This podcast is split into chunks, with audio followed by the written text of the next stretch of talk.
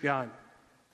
Well, we're back in, uh, in our series in the book of Hebrews today. So why don't you take one of these bound books here uh, called the Bible, if you got one of those, and we're going to turn to Hebrews chapter 4 this morning, and, uh, and we're going to be um, jumping into God's Word today. Uh, we had a guest speaker last week, uh, Pastor Jeremy from Tioga, and we're glad that he could be with us uh, to continue in our series. But we're going to continue starting at Hebrews chapter 4, uh, verse 7 this morning. Why don't we pray today as we uh, allow the Holy Spirit to work through His Word in our hearts today? Would you pray with me?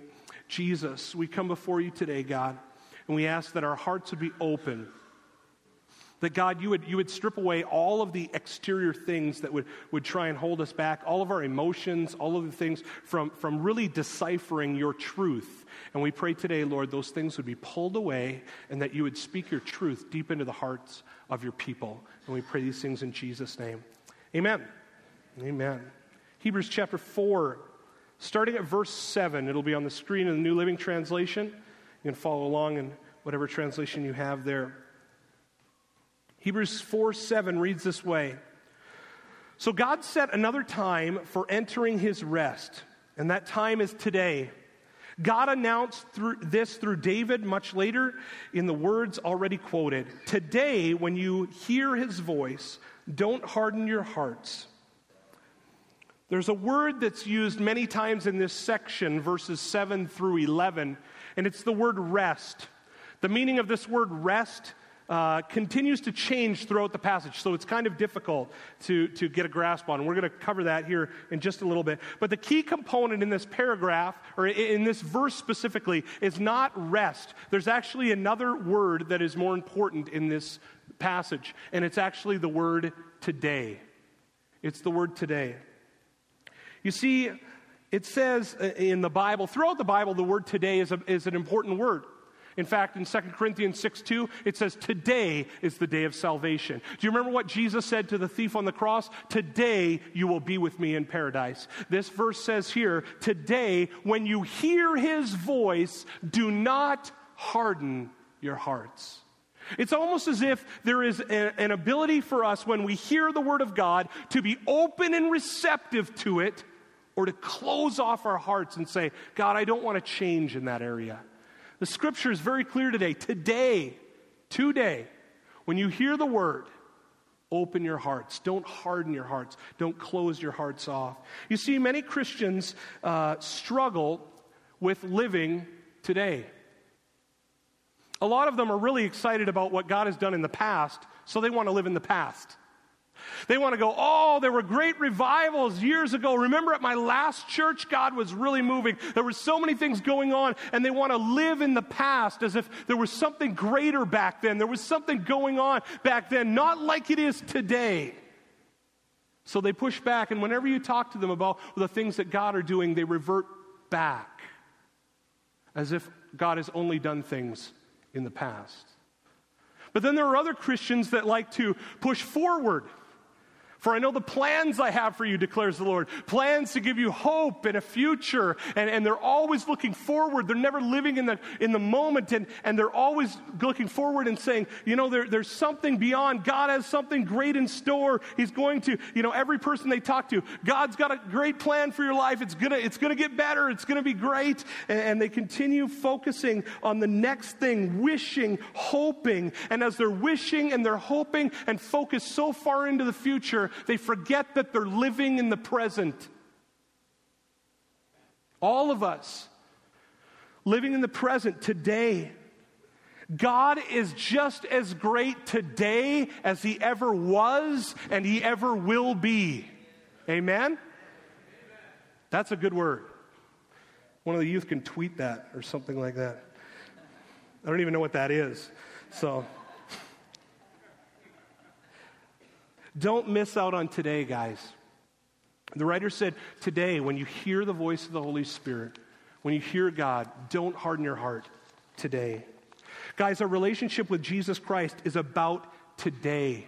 Yes, it'll be, it, it, was wonderful in days past, and I'm so thankful for all the things that God has done in my life up to this point, and I can remember memorable points in my past, how God was moving and bringing me to this place, and that's wonderful. And I'm so excited for the moment when we get to see Jesus face to face in heaven. But listen, God wants you to live for Him today. Today. In fact, Craig Groeschel in his book, uh, uh, and I've been going through this book with some of our leadership team on uh, our Wednesday night teams. This is a quote from him, and it made so much sense to me. He said, When is a championship team successful? Is it only during the last seconds of the final game when the crowd goes wild? No, that's just the destination. The team's true success began even before the first day of practice when each player began building strength and stamina and specialized skills. Every day the team worked hard, they learned to play together, they listened to the coach, they grew from mistakes, they won games, they lost games. Every step of the journey was a part of the team's success. Success is who you are today, not just who you are at the end of your life. Success is being a fully devoted follower of Jesus Christ right now. That's success. That's success. The writer of Hebrews is imploring his listeners today, it's vital to listen to the voice of the Holy Spirit. Don't harden your hearts, don't drift. This is the moment to press in with Him, to know Him, to be obedient to Him. This is the day today for God to touch and change your and my life today. Verses 8 through 11 of Hebrews chapter 4. We'll continue on. Now, if Joshua had succeeded in giving them this rest, God would not have spoken about another day of rest still to come. So there is a special rest still waiting for the people of God. For all who have entered into God's rest have rested from their labors, just as God did after creating the world. So let us do our best to enter that rest. But if we disobey God, as the people of Israel did, we will fall. The King James Version here uh, says, if you can jump back to verse 8, or slide person, uh, verse 8, it says, Now if Joshua, in the, in the King James Version, it says, Now if Jesus, now the, that's incorrect in, in that version, and this is why I'll tell you. See, the, the the, the Jesus in the Greek form is the word Joshua. So it, it's the same word, it's just translated differently. The context of the verse here, it, what it is saying, it's talking about Joshua in the Old Testament. That's the context of the verse. And so we see that if we are going into the promised land, it was a finished product, it here said, and God wouldn't have spoken about another day of rest to come. Now, I'm not going to lie to you guys. This is a tough passage of Scripture here. Hebrews uh, 4 8 through 11. There's a lot of concepts going on. It's going in a lot of different directions. One moment, you're entering into God's rest done by labor. The next moment, you're striving to be obedient or you're going to fall away. There's a lot of balance here. But basically, if, if we can cut out all of that and just focus on this, we have to remember who is this being written to? Remember, it was Jewish believers who were thinking about going back to the old law and they were going to go through the ritualistic routine of the Old Testament, all of those kind of things. And the writer of Hebrews is imploring them don't go back. Don't go back. You've already found Jesus, He's the fulfillment of all of these things. And what is happening here is the Jewish believers, many of them were trying vigorously to fulfill the law in their lives. Then, on coming to Christ, and they understood that Jesus was the great high priest and all that he had done for them, and all they need to do is rest in their salvation by faith, not labor. Like Ephesians chapter 2, verses 8 and 9, it says, For it is by grace you have been saved through faith. This is not of yourselves, it's a gift of God, so that not by works, so that no one can boast. So the, the people of God at this point, the Jewish traditionalists, were struggling with the fact that they had to work to get into this rest. We have to enter the rest, but basically, the writer of Hebrews was saying, listen, just don't harden your hearts to the things of God. Don't harden your hearts when the Holy Spirit is speaking to you. Don't walk away and harden your heart to what the Holy Spirit has opened to you and go back to the old ways that you were, therefore forfeiting and losing your salvation. Basically, this whole section is talking about be careful to guard the condition of your heart. Guard the condition of your heart. And then it goes into this, actually, in verse 12, that our hearts would not be rebellious towards God and which opens up the next section. Verse 12, one of the most um, familiar, uh, familiar passages in all of the book of Hebrews is Hebrews chapter 4, verse 12. It says, For the word of God is alive and powerful, it is sharper than the sharpest two edged sword, cutting between soul and spirit, between joints and marrow. It exposes our innermost thoughts and desires.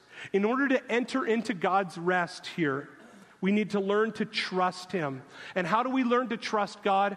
It's by learning His Word and allowing His Word to filter our lives, to change our lives, to cut away certain things in our lives. So, the Word of God, it gives a bunch of descriptives about the Word of God here. First off, it says the Word of God is alive.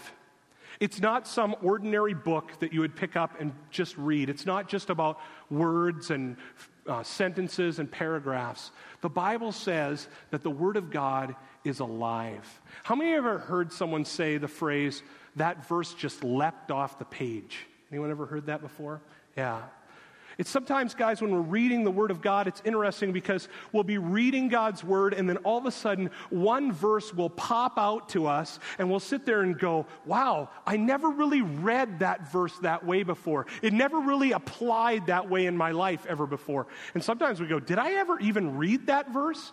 That's speaking about the, the aliveness of the Word of God, how, how living it is that situations and circumstances change around us, but the Word of God is alive and it, and it comes alive in our life.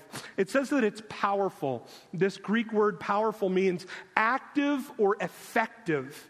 Effective is a good term here because it speaks about what the Word of God is, and then it goes on to say what the Word of God does. So, what is it? It's living, it's active, it's effective, and then what does it do? It talks about it being sharper, and it divides and pierces. So, it's sharper than any double edged sword. What the writer of Hebrews is talking about, the Roman short sword that they wore on their hip was a short dagger about this long. It was double edged. It was not meant for hacking, but more for stabbing. Okay, sorry to be so graphic on that, but that was what they were talking about here. It was saying that the Word of God is, is sharper than any double edged sword and it does something to us. What does it say it does? It says that it divides or pierces. Its job is to separate or cut unwanted things out of our life. Do you remember when Peter was preaching on the day of Pentecost? And all, the Bible says that all of the people were what? Does anyone remember? They were pierced or cut to the heart. When he was preaching, they were cut to the heart and they cried out, What must we do to be saved? They were pierced in that moment. The word of God went forward and it, and it pierced them deep inside of their heart. It brought conviction and a drawing towards God that they, they desperately wanted to know God in, in a special way. So it was piercing. We see that it divides and it pierces. It says that it divides certain areas of us. It says it divides our soul and our spirit. We have two, two parts in our body. Well, there's more than that, but to just be simplified in this moment, it says that it divides between soul and spirit. Basically, the Word of God helps to divide these things inside of us so that we can become aware of them, so that they can be exposed and we can bring them before the Lord. Do you know when this really comes into play in my own life? If I can be transparent for just a minute. I'm reading the Word of God, and when it really pierces me, is I'm reading it, and all of a sudden, God will pierce me and he'll say, You know what, Sheldon? Says, You have offense with that person. I'll be just reading the Word of God and I'll be, Oh man, God, I'd rather not know about that. No, Sheldon, you do. And then he says, You have unforgiveness towards that person. You have hatred towards that person. And I'm going, man, God, quit that or I'm going to stop reading my Bible, you know? But this is the soul and the spirit, guys. This is what it's talking about here. Guys, what happens is, is when I'm pierced, when I'm pierced, it divides between my emotions and my spirit man. That's what it's doing. And it's saying when I say when it's saying, Sheldon, you have offense with that person. You have unforgiveness with that person. My emotions say, well, I deserve it of this because they did this and this and this and this, right? That's where emotions say, that person hurt me. I should be able to hold offense and harbor bitterness and anger in my heart, and my emotions go this way. And then all of a sudden, my spirit man says, But Sheldon, that's not right. So the Holy Spirit takes and divides in my heart, and my emotions go one way, and the, the truth of God's word goes another. And it says, Sheldon, look at this. And it begins to separate those. So many times, my emotions and my spirit man get mingled together, and they like to kind of hang out. And I like to justify things in my life. I like to say, look at that person's life. They're really not living for God. I can see all the things in their life, yet I can justify all of those things in my own life. But when I read the Word of God, it's different. In fact, the Pharisees, Jesus said to the Pharisees once, He said, You are the ones that justify yourself in your own eyes, but God knows your heart. Oh, and the word of God comes and it begins to, to go like this. Oh, no, God, don't stop, please. That tickles. It doesn't tickle, does it?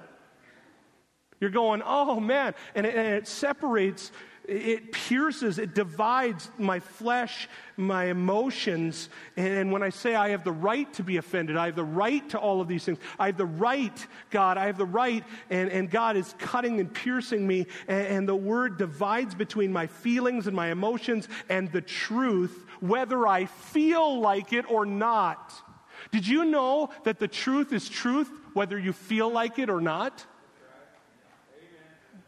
Okay, Here's the thing our feelings, if you get one thing this morning, get this.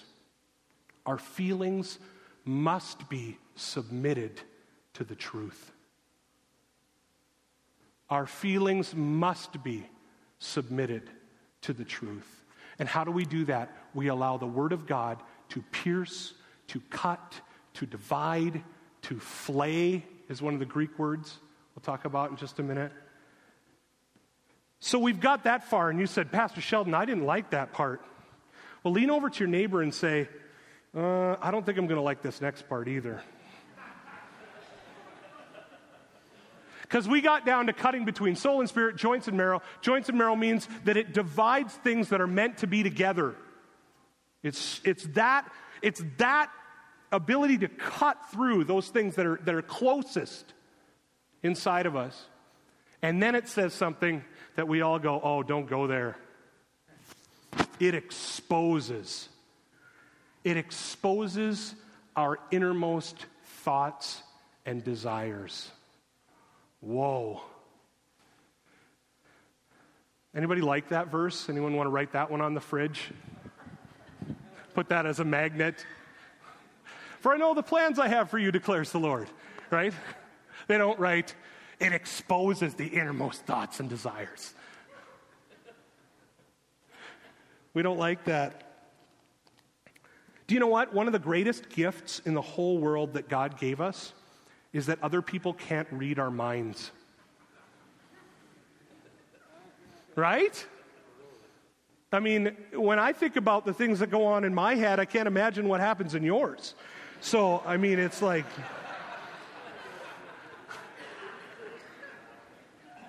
So I'll, I'll, be, I'll be really open. There are many things that run through my mind that are hurtful, inappropriate, rude, sinful. Our selfish desires roll around in our mind all the time, the secret areas of harboring sin. continually in our mind and in our hearts. But you know what? You can fool everyone around you about all the things that are going on inside of your heart. You can fool everyone around you, your neighbors, your coworkers, your sisters, your spouse, your parents, your pastor. You know what? Scripture even tells us you can fool yourself. But you know what? There's one thing that you can't fool the Word of God. The Word of God, because the Bible says that you can't fool it, it exposes our innermost thoughts and desires. Just exposes them. And we go, man, I never even knew that was in there. Guys, you know why we go verse by verse through the Bible in the summers? Part of it is because it confronts us with the Word of God in a pure form, and it pierces us deeply in a good way. It cuts out the things that shouldn't be there, it points out areas that we wished were left alone. It causes us to become more and more like Jesus. It exposes our desires and intentions of the heart. Verse 13 goes deeper. Verse 13 nothing in all creation is hidden from God. Everything is naked and exposed before his eyes, and he is the one to whom we are accountable. If you have something to hide this morning, deep in the recesses of your heart, in the crevices somewhere where you say, you know what, I'm not even sure that that's down there. If you have something to hide, I want you to know you can hide it from others, you can hide it from yourself, but the bottom line is, is you cannot hide it from God. It's impossible. You can't hide it from God. Remember when Adam and Eve in the garden, they'd sinned, and then God came down in the cool of the day to hang out with them again. And God comes, and, and all of a sudden the Bible says that they hid from him. Why? Because they were naked and exposed before his eyes. It wasn't about a physical thing. It was the fact that their hearts were ripped open in the presence of God. And they knew, and all of a sudden their eyes were open. They go, Oh no, I'm exposed. And God could see right through those things. Isn't it interesting that we try and hide things from the one that nothing can be hidden from? Everything is open and laid bare, some translations say. This Greek word was used when, when this open and laid bare exposed, this word, the Greek word for this is like when you're skinning an animal. How many of you have ever skinned a deer or something like that? I know we're in North Dakota, I mean, come on. You skin an animal, you're, you're cutting the, the skin parts away, and then when you peel the flesh off, and the meat is exposed. That's what this Greek word is talking about. That you can try as you will to cover yourself with all kinds of things. You can have an outward appearance that looks so good for everyone else, and everyone thinks you've got it all together. And the Bible says that God takes the, the knife of His word and it pierces and it cuts and it strips and it pulls down everything and it exposes all of the things that we've tried to hide for everyone else. God cuts past the outside, and it's all exposed, everything to Him. And that is the God that you will stand for to give account. That's the God.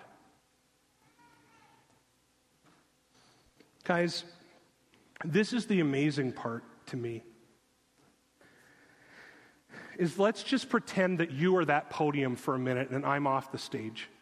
You, I want you to transplant yourself, and you're standing at that podium. And in this moment, as you are standing up here before everyone in this room, all of your motives, all of your deeds, all of your thoughts were exposed for everyone to see. All of them flashed up on that screen right there as you stood before everyone. And as you were standing there, there would be probably people in this room that would look at you differently after that moment. They would view you drastically, drastically differently. In fact, you might lose friends today if you were in this pulpit and everything was exposed and laid bare before everyone. In fact, people would see you for who you really are. And in that moment, even though we're in a church, and we're all supposed to be Christians, there would be people in this room that would look at that screen and they would look at you and they would hate you. They would hate you.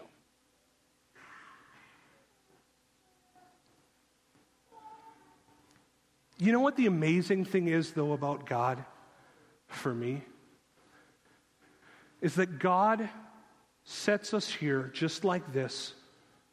And God sees inside of us, He sees everything on the screen.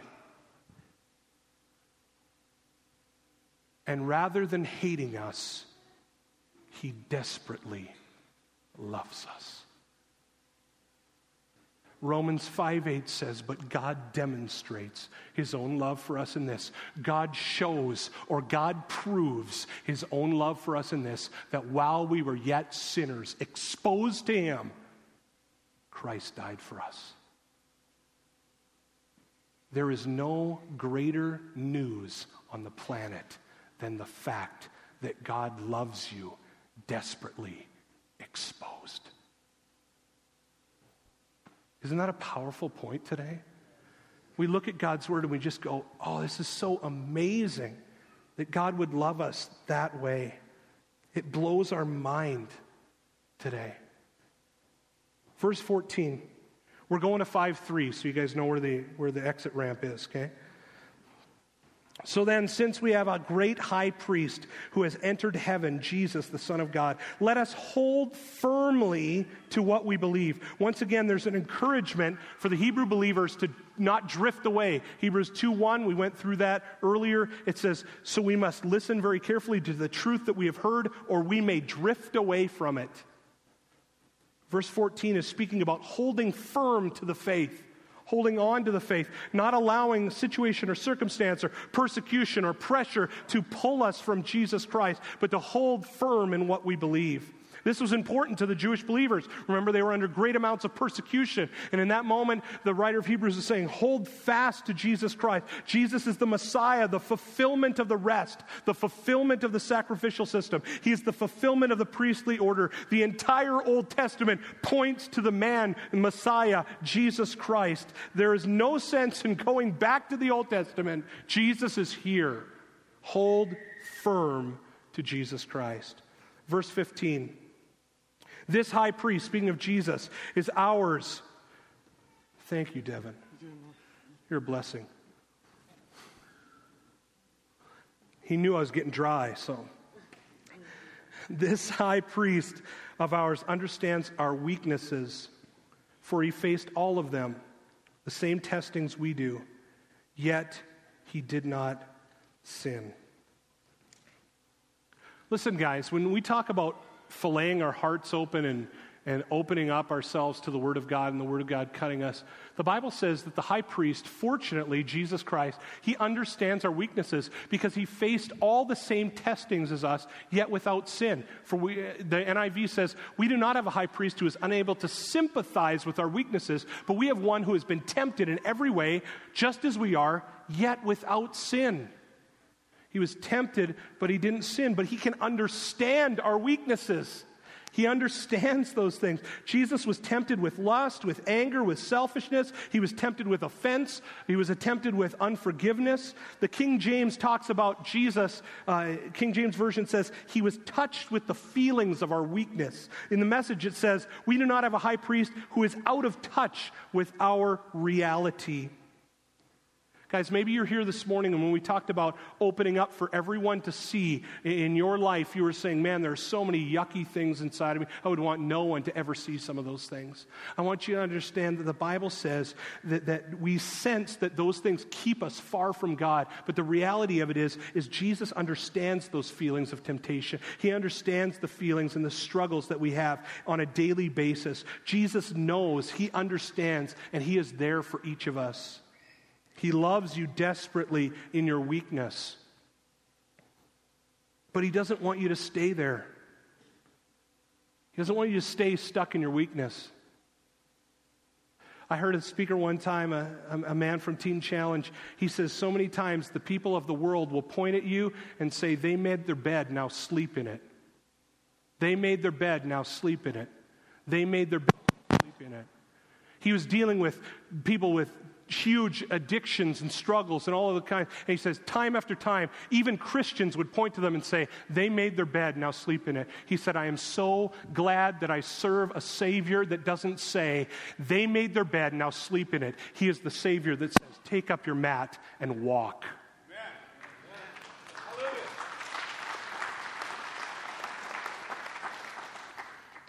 God doesn't just leave us there.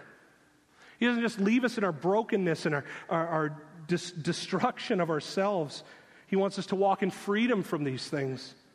Yet he loves us. Our high priest, he understands and sympathizes with our weaknesses. Verse 16, one of the most powerful verses in the entire book of Hebrews, right here, verse 16. It says, Because we have a high priest who can sympathize with our weaknesses, verse 16, so let us come boldly to the throne of our gracious God there, will, there we will receive his mercy. We will find grace to help us when we need it most. Because our high priest understands our weaknesses, when our high priest can, can grasp the concept of the struggles that we go through, we can approach the throne of grace with boldness. We can run to the foot of the cross, broken and dis- destroyed and yucky and all of the things that are going on. We come with great confidence to Jesus Christ, to the throne of grace. Both grace and mercy are offered at the foot of Jesus. The Old Testament, the high priest would approach God. The high priest once a year could go into the Holy of Holies. He would offer sacrifice for everyone else. And, and when he walked into the presence of, of God, he walked in, he had been purified, an elaborate type thing that they went through all of the purification process for him to go into the Holy of Holies with great reservation and fear. He would walk into the Holy of Holies, kept closed for 365 days, and one man would walk in with fear and trepidation. Thinking that maybe in the presence of God, if he wasn't holy enough, if he wasn't righteous enough, if they did something incorrect in the purifying process, he would drop dead in the presence of God. That was the kind of high priest that these people understood. But since Jesus is our high priest, the Bible says that we can now come to the presence of God imperfect, broken, and we can come boldly. The Greek word here is with confidence. When the, when the when the curtain was ripped in two uh, when Jesus died on the cross, when the curtain was ripped in two and the Holy of Holies was exposed for us, we can come with confidence now, with boldness. We can come into the presence of God, understanding that in our weakness, Jesus opens the door to a gracious and loving God. Nothing is hidden from him. Nothing is, everything is unveiled. Yet we are told that we can come confidently to the throne of grace because Jesus is our high priest and he has made a way verses or chapter 5 verses 1 through 3 and we're just tying up guys it says every high priest is a man chosen to represent other people in their dealings with god this is talking about the earthly high priest the human being he is able to deal gently with ignorant and wayward people because he himself is subject to the same weaknesses that is why he must offer sacrifices for his own sin as well as theirs the earthly high priest would offer sacrifices for the sins of the people continually. An earthly high priest deals gent- gently with wayward people, sinful people. He does that because he himself is sinful. He is reminded of that fact each time he does a sacrifice. Not sure what that is. But our high priest, Jesus Christ, still sympathizes with us. But he is without sin, the scripture says. And though he understands our drawings towards sin, he opens the door of grace to God that we can run to, come with confidence to find mercy and grace for our sin. Jesus offers help when we need it the most. When we need it the most. Rachel, if you come. Guys, I'm not sure where you're at this morning personally. I don't know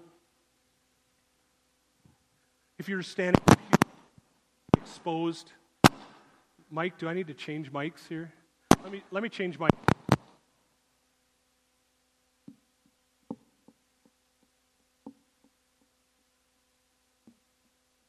Yeah, because this is really important. This is the important part. You know what? There are a lot of people that you said, you know what, Pastor Sheldon, if I was this pulpit and, and I was exposed and all of the things that were deep inside of my heart were exposed for everyone else to see, and it is a gift from God that no one else can see what's going on in our mind. But if there are things that are impure, if there are things that we go, man, really shouldn't be there, and, and if we were here and, and everything was exposed in that moment, you know, a lot of times when we think about ourselves in that way, when we look at our lives in that way, we sit there and say, you know what? I am so impure. I am so imperfect. You know what? How could God ever love a person like me? How could God ever love someone that those kind of things went through their mind, those kind of things went through their heart? How could God ever love someone like me? Guys, remember that we've got to separate our feelings from the truth. Our feelings say we can never be accepted because if people would see the innermost workings of our heart, many of us, like we said, there would be people that would point at us and say, I hate you. You know what the amazing part is, though? If we separate our feelings from the truth this morning, the Bible says that, that we think that, every, that, that God could never accept us, He would never love us. But the truth of the matter is, is that the Bible says for us to come to the throne of grace with confidence, with boldness, with passion, and open ourselves and expose ourselves just as God, he, exposes us already. He knows all of these things, but that we can come to the throne of grace with confidence today. You know, I don't know what, where you're at today, this morning in, in your life. Why don't you just close your eyes in this moment and let's just open our heart to God? Let's just be sensitive to the Holy Spirit. Let's allow the Word of God to be living and active, sharper, piercing, dividing, separating, all of these things. Maybe in your own heart right now, you, you there are things that you're struggling with, you're going through right now.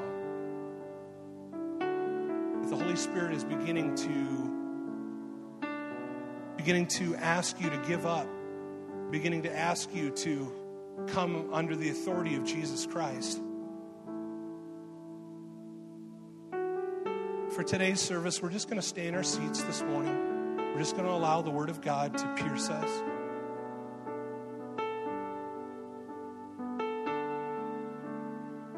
But just in this moment right now, would you be able to and willing to say, God, if there are things in my life right now that you want to remove, if there are areas of deceit, if there are areas of lies that, that I've been believing right now, that God, you would cut to those things. You would begin to remove them from my life. God, I want to be more like you.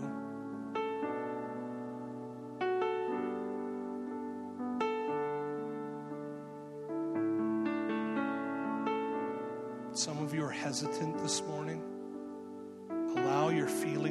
pushed to the side. Make your feelings come under the authority of the truth today. God accepts you, He loves you.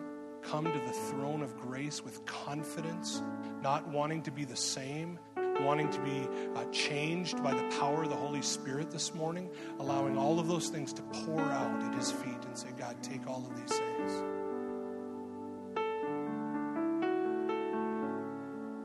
God, take my bitterness, my unforgiveness, my offense towards others, God. Take my anger and my hatred, Lord Jesus. Take, take lust and, and take selfishness and all of the things that would try and, and vie for number one in my life opposed to you.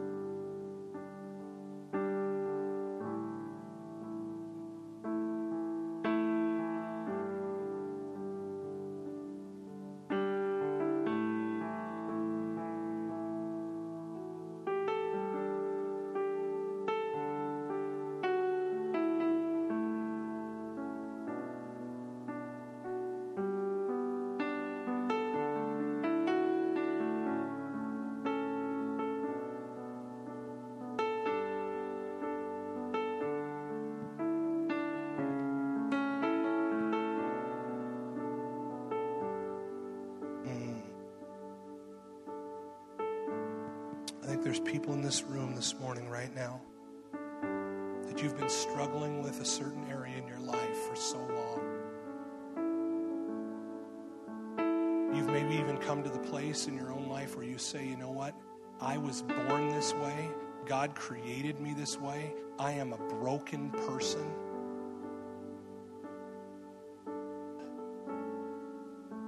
I want you this morning, right now, to take emotions and your soul and you're going to push those things under the authority of Jesus Christ. Say, God, God, right now in this moment,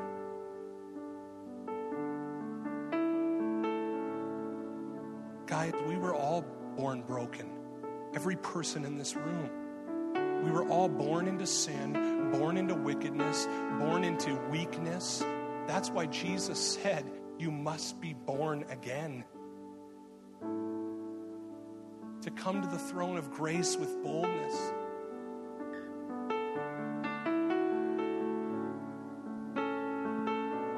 So, God, we just come before you right now, exposed.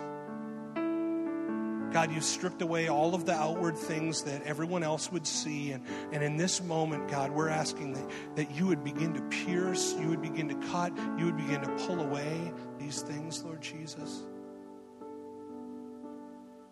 You'd begin to insert your love once again,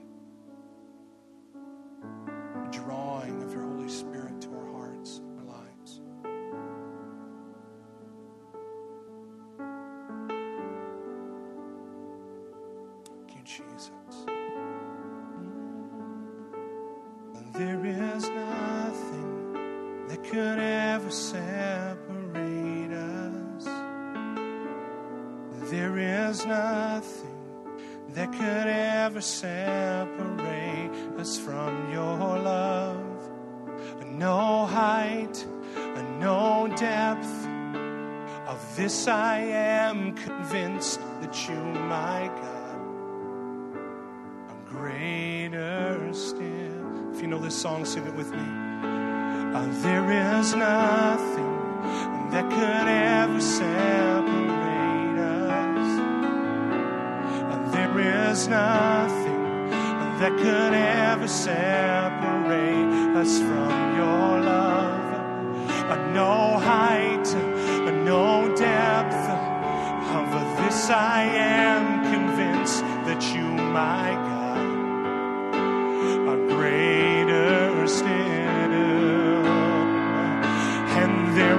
there is nothing that could ever separate us.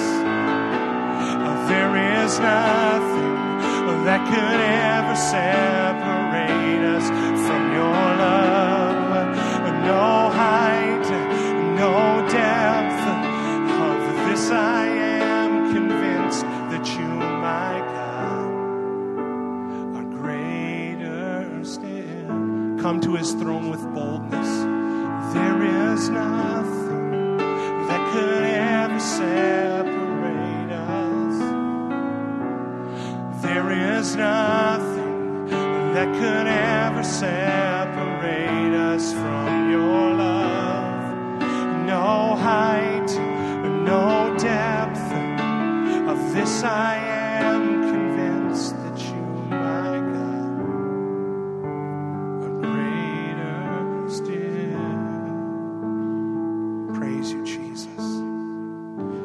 God, convince our hearts this morning, Lord Jesus. God, that though we lay exposed to you, Lord, though we stand here, God, with, with our hearts open wide, Lord Jesus, that God, you provided a way for us to come to you with boldness. That God, we would come to you today, Lord Jesus. God, and we re- would repent of Father, we would turn from all of the things, God, that would, would try and hold us back from you, Lord Jesus. That, God, we would open those things and allow you to begin to take those away, Lord Jesus. God, that your love would flood in, that you would repair. Because, God, you never pierce us to hurt us. You never pierce us to kill us. You never pierce us to bring injury. But much like the trained hand of a surgeon with a scalpel. You cut, you pierce, and you divide. And you bring healing and wholeness. So, God, today, whatever you cut out of us, we're going to leave it here. We don't want anything to do with it. So, God, today, we lay those things at your feet, at the throne of grace with boldness, and we hand them over to you, Jesus. And we ask that you would bring correction and truth and healing and fullness and wholeness, that we may be more like Jesus now than the moment we entered this room. In Jesus' name we pray. Amen. Amen. Praise God. Walk from this place in wholeness and boldness. So bless you guys.